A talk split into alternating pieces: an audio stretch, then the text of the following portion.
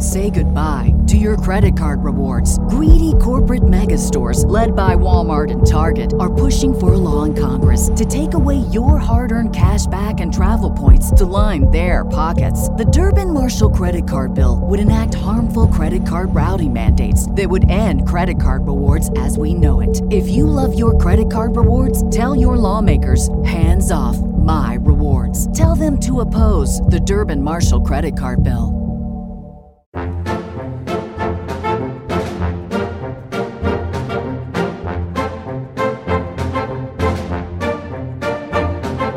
Welcome to Disney Deciphered, a podcast helping you save money, time, and stress as you plan your Disney vacation. On today's episode, we take a close look at the Disney dining plan, evaluate how much it costs, whether it's worth the cost, and whether it's right for you and your family. Find old episodes of the podcast at DisneyDeciphered.com, Apple Podcasts, Google Play, Stitcher, Spotify, or anywhere you find podcasts. And we'd really appreciate it if you could leave us a positive review. Connect with us anytime, DisneyDeciphered at gmail.com, at WDWDeciphered on Twitter, or on our Facebook page, Disney Deciphered. Thanks, and enjoy the show.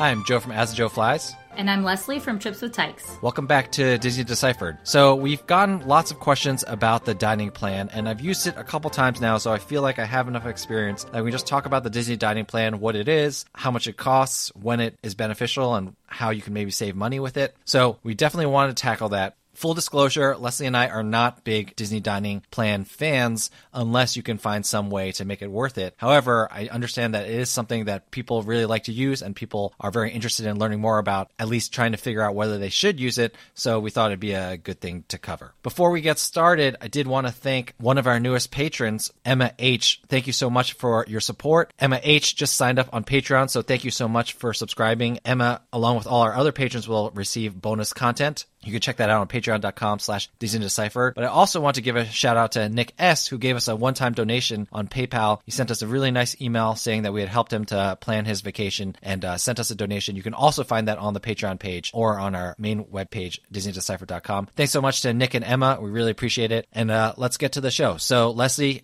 it's a switch chair day. I've done all the research on dining plan, and I think I'm the only one of the two of us who has used it regularly. So, ask me some questions. All right, I'm just so grateful that you have done this because my brain has limited space for Disney information, and I just have not cared to max it out with dining plan. Uh, that's what I do. I'm here. That's what I'm here for.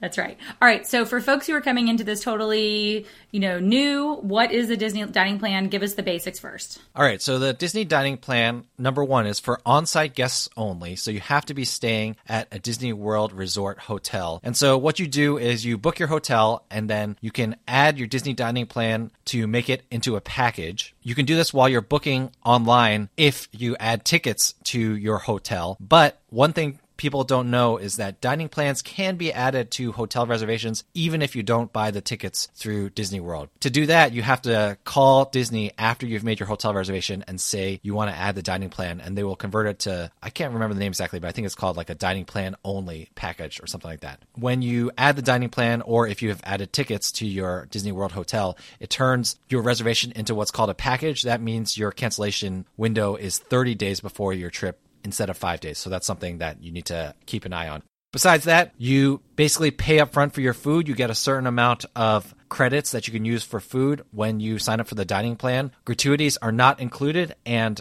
you must buy the dining plan for every day of your vacation. So if you have a four night stay, you have to pay for four days of the dining plan. You can't just like have it for half your stay. So those are the basics. Any other questions or things you think I might have missed, Leslie? So, do you recommend for folks who want to say buy from undercover tourists to save money on their tickets? Is it worth the hassle to do that and have to go, you know, make the phone call and all that good stuff?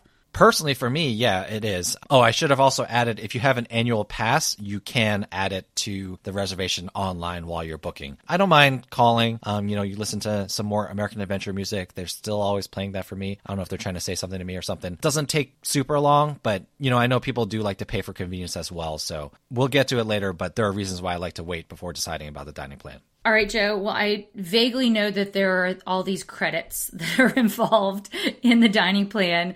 Tell uh, clueless folks like me what that means and how Disney keeps track of everything. Yeah, so you can kind of break the dining plan. So it's not like you get It's not like uh, when you're in college and you get like $200 to use a week. Actually, it's a pretty good example. Uh, you know, if you've been to university, you get credits that you can use at Disney World restaurants. And so there's three types of credits. There's something called a quick service credit, which you can only use at a quick service restaurant. So someplace like Casey's or my favorite, Columbia Harbor House or Satu'li Canteen, you know, those counter service places. So quick service credits are used for that.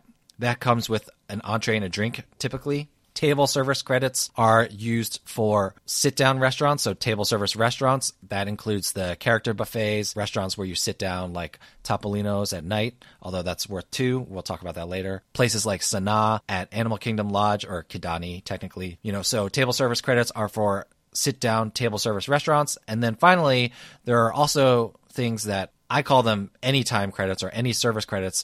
Those are credits with the higher priced plans that can be used for either quick service or for table service. On top of that, you also get snacks, which can be used for snacks, which are notated at carts and kiosks with a DDP sign. It's like a purple little icon, and you also get one refillable mug. Okay, that's already a lot of th- moving parts to keep track of. So let's just dive in. Tell us the different types of plans that Disney sells. Let's break down the different choices that people can purchase. So the first is the quick service plan that costs $55 for adults and $26 for kids. If you sign up for the quick service plan, you get two quick service credits, so basically two counter meals and two snacks per day, and also one refillable mug. And I meant to say this your credits, although you receive them per day, can be used on any day of your trip. So if you're on a four day trip, you get eight quick service credits, but you could eat eight meals at counter service in one day if you wanted to. So, you know, it's just an allotment you get for your entire stay. That seems like a lot of food already. yes, that that will be a recurring theme. All right, moving on. The regular dining plan costs seventy eight dollars and one cent for adults and thirty dollars and fifty one cents for children. That gives you one table service credit and one quick service credit per day, two snacks and a mug. For that one, you get the table service credits, which you can use at character buffets or sit down restaurants, and quick service credits that you can use at counter service restaurants. And so you can kind of split up your food that way. And so you can get a little more of the fancy dining, or if you want to go to a character dining and character buffet, you get the chance to do that. All right, so I know Disney just added a new level. So what's the next tier up from the regular plan? Yeah, so the new level is called the Disney Dining Plan Plus. That is $94.60 for adults and $35 for kids. Again, you get two credits per day, but now you get two of these anytime credits or, you know, any type of food credits per day. So you can use them for quick service or counter service. You don't have to decide which one you want to use them for. For example, again, let's say we have a four day trip. For the regular, I would get four table services and four quick services. For the plus, I'm, I'm paying a little more, but I would just get eight credits and I could use them for eight table service if I wanted to, eight quick service if I wanted to, or seven table, one quick. And so you kind of have a lot more flexibility with that plan. Got it. All right. And then what's the big daddy of the dining plans? What's the highest level? That's so funny. I was thinking the big mama jamma, but uh, it's the deluxe dining plan. That's $119 for adults per day, $47.50 for kids. That's three of the anytime credits. And again, all these plans come with the two snacks per day and the mug. But again, these three anytime service credits can be used for quick or table service, whatever you want. But the difference with the deluxe dining plan is that for their table service credits. If you use it at a table service restaurant, you can also get an appetizer. For all the other plans that have table service credits, you only get an entree, drink, and a dessert. But for the deluxe, you can also add an appetizer to that. Just in case you haven't had enough food yet. yeah. It's a it's a lot of food. Um, also, one more thing that I missed is most restaurants that are table service restaurants only take one table service credit, but there are some called signature dining restaurants like California Grill that take two table service credits. So you have to kind of factor that in as well. And a lot of people who get the deluxe dining plan do a lot of those you know fancier signature dining restaurants. Yeah, that makes sense because chances are you aren't going to do three table service restaurants every day, like breakfast, lunch, and dinner, like that. Or, or even three quick service restaurants. It's right. a lot of food. It's a yeah. lot of food. So, yeah, it does make sense to double up those credits for the signature experiences for sure. All right, Joe. I mean, the big question after hearing all these numbers and hearing about how much food it is is the dining plan worth it in your view, having now used it a couple of times? Generally, it is too much food. It's a lot of food. Like you're not going to eat three meals a day plus snacks. Like, you know, if you sit down to one of those character buffets you eat a lot of food and you get your soft serve ice cream there, and then you're going to go out and then two hours later eat like a Mickey bar. I know that Len Testa on Disney Dish the other day said that teenagers eat like insane amounts of food. But if I'm not a teenager, I don't have the metabolism of a teenager. It's really tough for me to eat that much food. And of course, I have a seven year old who eats way less food, um, and she's going to be a quote unquote adult in three years, and she, there's no way she's going to eat enough food to justify how much you're paying and how much it costs. And so, in a lot of ways, I do not think it's worth it. And when you do the numbers, you're kind of only saving money to me on the kids' food. So that's pretty easy to point out. A typical character meal or like the cheapest character meal for a kid is $27. And then on the regular dining plan, you pay $30 for a kid. So if you think about it, even throwing out the snacks and the mug, if you pay $27 for a character meal, you get a quick service meal for three bucks for a kid. That's pretty good. I did some calculations. On average, if you use the quick service plan, you're paying about $15 per meal, which, you know, is about how much you would pay if you're eating at quick service, counter service restaurants. For the regular plan, you're paying $31 a meal. That's about $60 total per day. Again, if you do one table service, one quick service, you're at about $60. For the plus plan, you're paying $40 a meal, and for the deluxe plan, you're paying $35 a meal, but you know that's for more meals. So, if you use all your credits, you're probably going to break even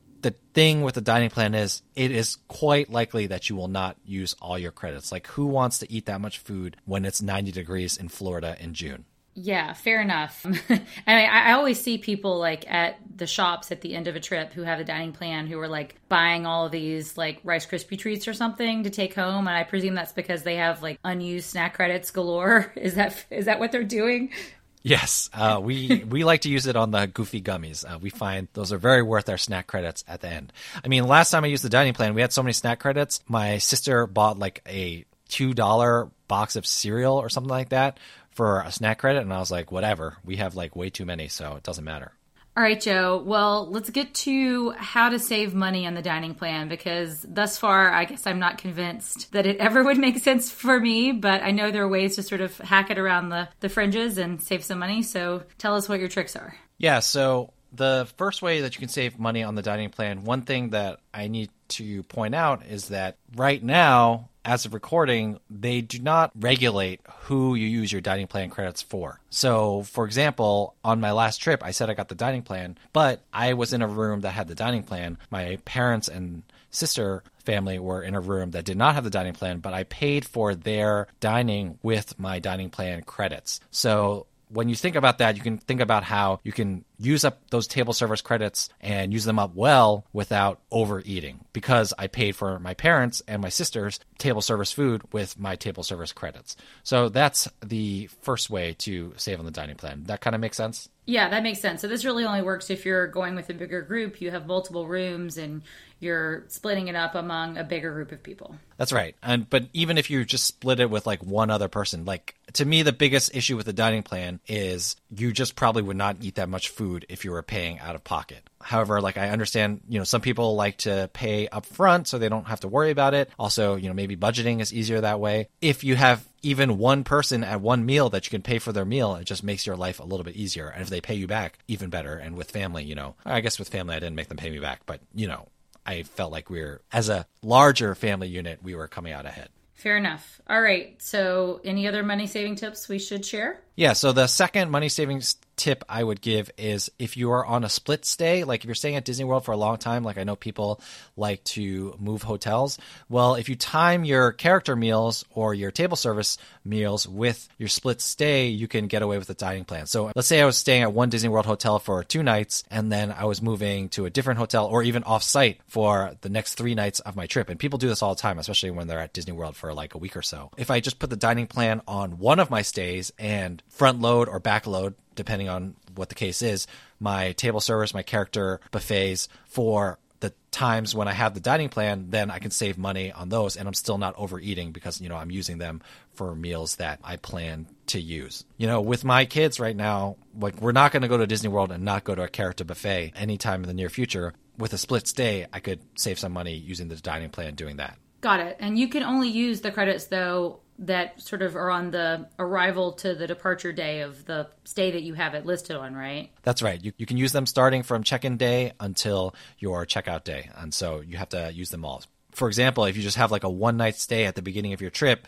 but you arrive at like 10 a.m., you have one day's worth of credits to use from 10 a.m. on that first day till whenever on the second day. So yeah, that, so that makes sense. So you really just do. I guess you could just micromanage when you're going to put the most expensive meals that are going to give you the most value for the dining plan, um, and just put them on those days for the stay that you're buying the dining plan on. That makes that makes sense. But it does require, I mean, truly an extra level of planning for people. You, this is when you're getting out the spreadsheet and figuring out which park and which reservation, and at a whole new level. I would say.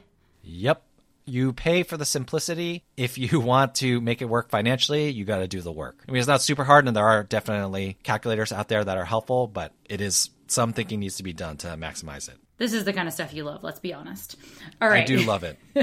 all right. So, what about where does alcohol figure into all this? Because I know uh, there is alcohol at Disney. There's alcohol almost wherever you want it now at Disney World. That's a mild exaggeration. If you drink a lot of alcohol, which I do not, I think if I had my druthers on a Disney World trip, I'd probably only drink one alcoholic drink, like over the course of a four or five day trip. That's just kind of like the way I am. Maybe more if I get to go out with my wife or something like that, if she even goes to Disney World with me. But when I'm with my kids, you know, I kind of need my full faculties. It's already hot. I'm dehydrated anyway, so I don't drink that much. However, if you like to have alcohol with your meal, whether you're getting a quick service meal or a table service meal, each of those credits come with one I guess alcohol allotment. So you can have a drink with your meal, and then you you do end up saving money uh, if you're going to buy alcohol anyway. Because, like I said, for the quick service plan, for example, you're spending about fifteen dollars per meal using your quick service credits. Well, it's about fifteen dollars to buy a quick service meal at any restaurant. But if you add a seven or eight dollar beer on top of that,